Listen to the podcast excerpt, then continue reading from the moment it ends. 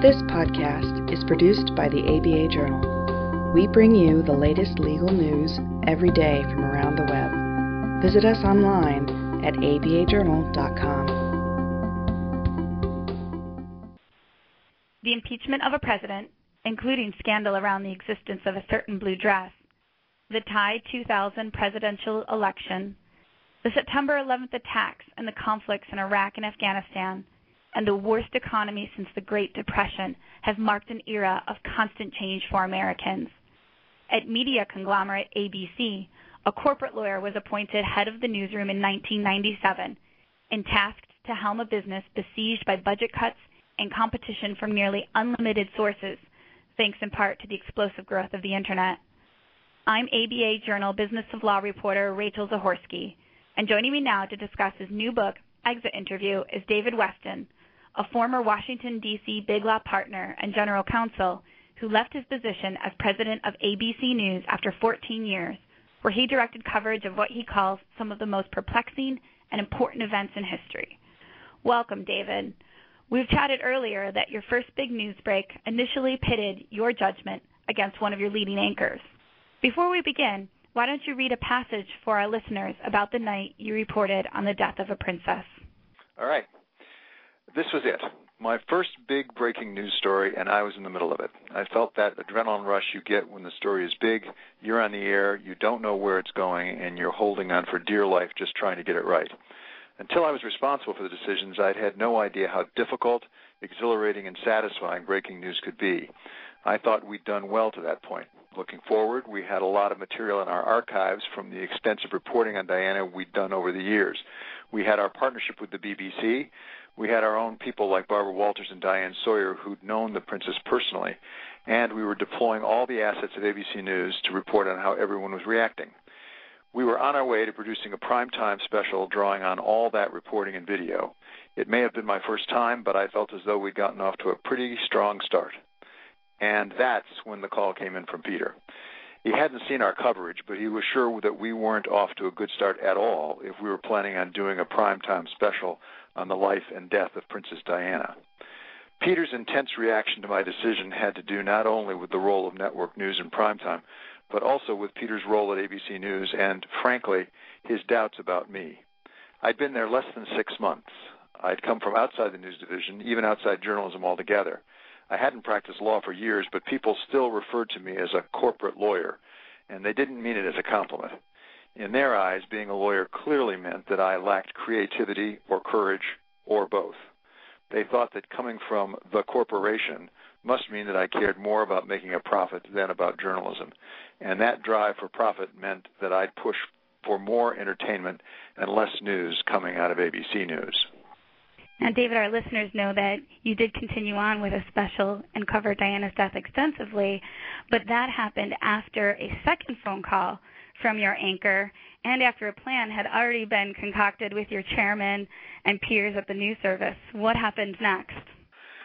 Well, I, I, I took a deep gulp with Peter on the phone, telling me I was uh, really making a big mistake, and and I, I basically said, uh, she wasn't the head of state, Peter, I know, but I have a sister back in Ann Arbor, Michigan, who has followed every detail about her life, and I think that other people will be interested as well. And and Peter immediately responded, um, "That's fine." I said, "It's your right to do a special, but I'll have nothing to do it with it." Um, at that point, I did go ahead with the special and arrange for Barbara Walters and Diane Sawyer to anchor it. Uh, but the next morning, which was a Sunday morning, Princess Diana died overnight on Saturday.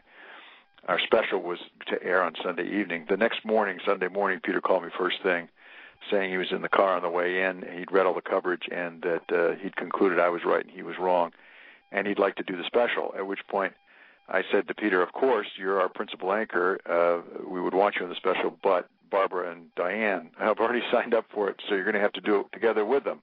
And to his credit, he said, "No problem, we'll do that." And so, in the end, we aired a two-hour primetime special that Sunday night anchored by Peter Jennings, Barbara Walters, and Diane Sawyer all together. And you had said that you made the decision in the book to include Peter with Diane and Barbara and not stick it to one of your lead anchors um, from an adage that you used at your old law firm. If you can't fix it, feature it. Yeah, exactly right. We did say that at Wilmer Cutler and Pickering when I was there. Often when you're writing a difficult brief, I found that if there's something you really couldn't uh, work your way through, you're often better off bringing it up to the front of the brief and really uh, featuring it. And you, you talk about a lot of anecdotes in your book and a lot of lessons that you brought from your clerkship with Justice Powell to your time at the firm to your time as general counsel of Capital City. Can you share with us a few more anecdotes where your background as a lawyer kind of influenced the way you approached a particular news story or how a segment was going to be handled? Uh, there, there were two ways in which I believed that um, my training and my experience in, in the law really helped me at ABC News. One directly, there there are quite a number of stories that come up that directly um, bear on the law, um, and, and that could include um, the you know the, the investigation, the Ken Starr investigation of President Clinton, leading up to the impeachment, um, uh, presided over, as you recall, the trial in the Senate by Chief Justice Rehnquist. Mm-hmm. Uh, and it included, for that matter, Bush versus Gore, the resolution of um, the 2000 election, right? Uh, where I, felt that I knew something about the Supreme Court, having served there for a year. Uh, by the way, I, I fearlessly predicted inside the newsroom two or three things about that that turned out to be totally wrong. but but but I at least knew what the process was and what was going on behind the scenes. And then there would be other issues such as subpoenas uh, for for outtakes or for um, for other confidential information, uh, and run-ins, frankly, sometimes with uh, with uh, judicial authorities, uh, where it helped, I think, to, to know that. That's one uh, one way in which being a lawyer, I think, helped me. But there's a much broader point here. Uh, one of the things that I learned back at Michigan Law School, and was was reinforced when I was at Wilmer Cutler and Pickering, was the m- most important thing I always thought for a lawyer was not to know the answers to the questions, but to know which questions to ask, and how many questions to ask, and who to trust, how many people you have to ask it of. Uh, that that's what I thought really determined what a good lawyer was, and that's very similar in my experience to a good journalist. It, it's really about knowing the questions to ask. You can't be a master of all the stories you're covering. You can't know as much as the subjects in the stories know but you can develop an ability to really ask questions and get to the heart of the matter relatively quickly and uh, and assess the the answers you're being given. And in your book, you convey the respect that you have for journalists and, and how that grew over time when you saw the preparation, the depth of preparation the anchors went through to prepare for an interview. Um, and I would imagine similar as preparing for, like you said, a deposition or, or whatnot. But you also touch upon the tension between profit and journalism. And again, having that corporate background, people saw you more as the money guy who's, who's going to stand in the way of the legitimate stories the public needs to know. And at the same time, ABC News is a business. Um, and good journalism does cost money. Um, and you had a lot of competition. You faced a lot of budget cuts at that time. Um, I thought perhaps we could talk a little bit more about that tension between balancing the budget side versus the public service of journalism because I know a lot of lawyers these days are facing similar things. They've they're worried about their own clients and their overhead at their own firm, and yet we're seeing a greater call for pro bono, how the middle class, lower classes of America are underserved. And I thought perhaps maybe there might be some lessons that we and they can glean from from your experiences.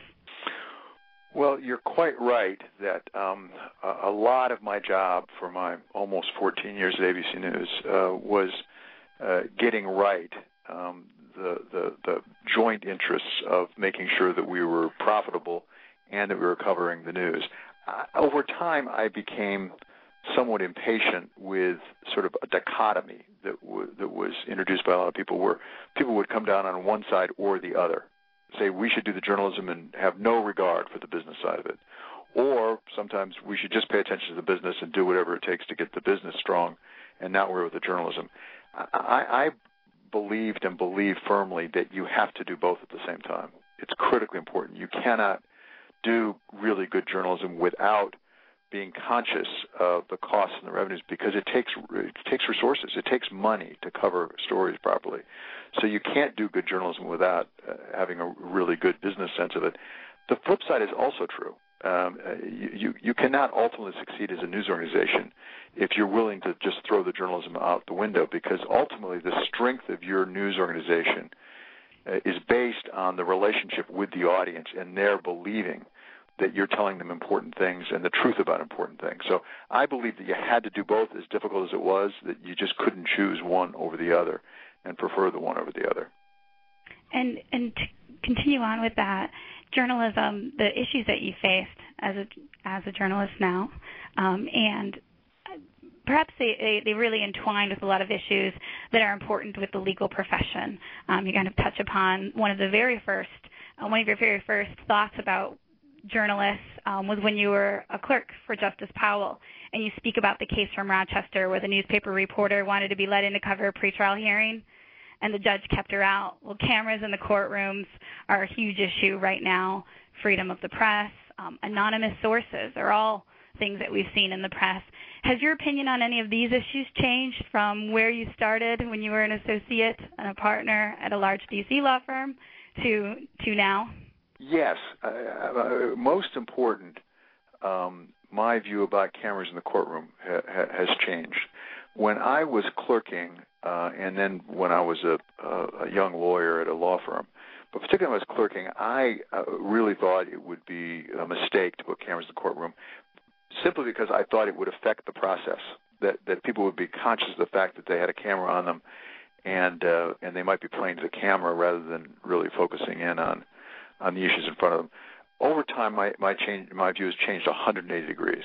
Uh, first of all, I, have enough confidence in the judges and the lawyers to believe that that, that all of them, or at least the vast majority of them, uh, would take their responsibility seriously and not let the cameras affect them.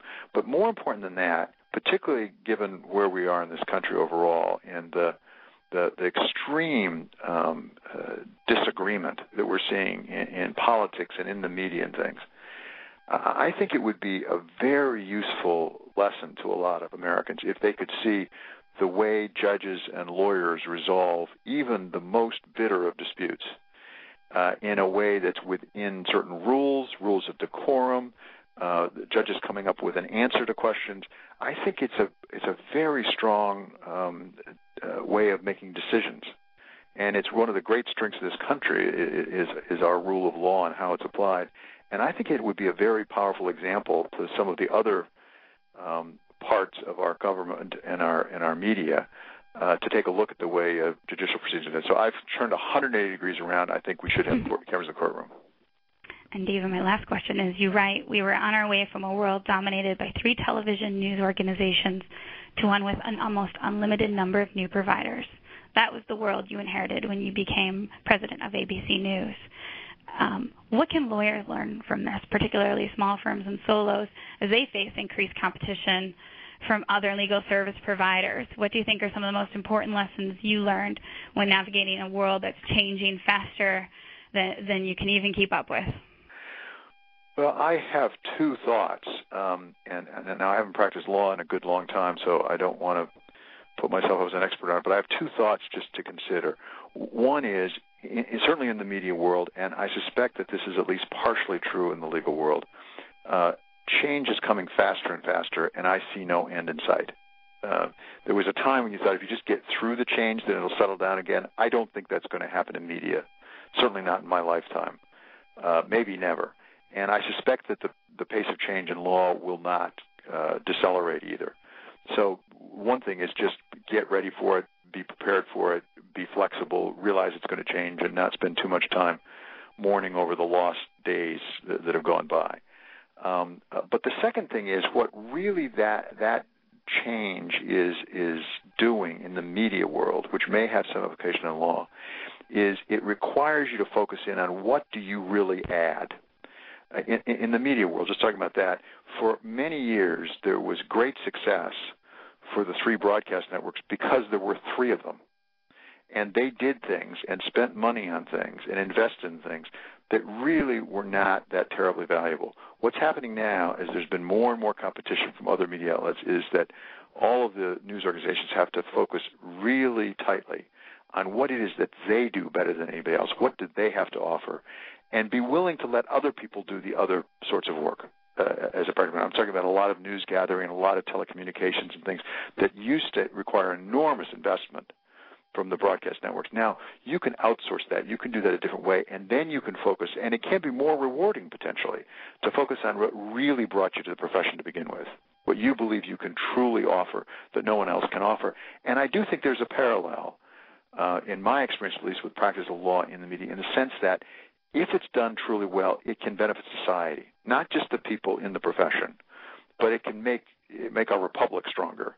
And I, I, I think that we all have to keep that firmly in mind and and recognize that change is inevitable, but it can also be very good. Uh, I think many of our readers can agree and relate to that, and I thank you for your for sharing your insights. I want to wrap up today on the, the very, very first sentence. We talk about this whirlwind of change, but the very first sentence on the cover of your book is that when you became president of ABC News in 1997, the world seemed like a quiet place. And your book is filled with some wonderful and amazing anecdotes of some of the biggest events that have happened since then. You write about the blue dress. You write about your Leonardo DiCaprio problem. You write about smuggling uranium. Um, and there's a, there's a lot of good ones to choose from. But if you had to choose um, the first that comes to mind when you say, never in a million years in the history of news reporting did I think we would be writing about this. Of the anecdotes you share, what's what's one that just blew your mind? Well, 9/11 has to be at the top of the list. Uh, it was a shattering experience for everyone in the country, and certainly for those of us struggling to try to cover the story because things we were reporting on were totally unimaginable. Uh, and and it did change, I think, the attitude of the country about a lot of things almost instantaneously, and the relationship between media and government, and and and the military and the people in all sorts of ways. Uh, so 9/11, I think, was was clearly the most profound story that we covered, and, and it changed the world the most. Oh, absolutely, and you, you dedicate a chapter in your book to that.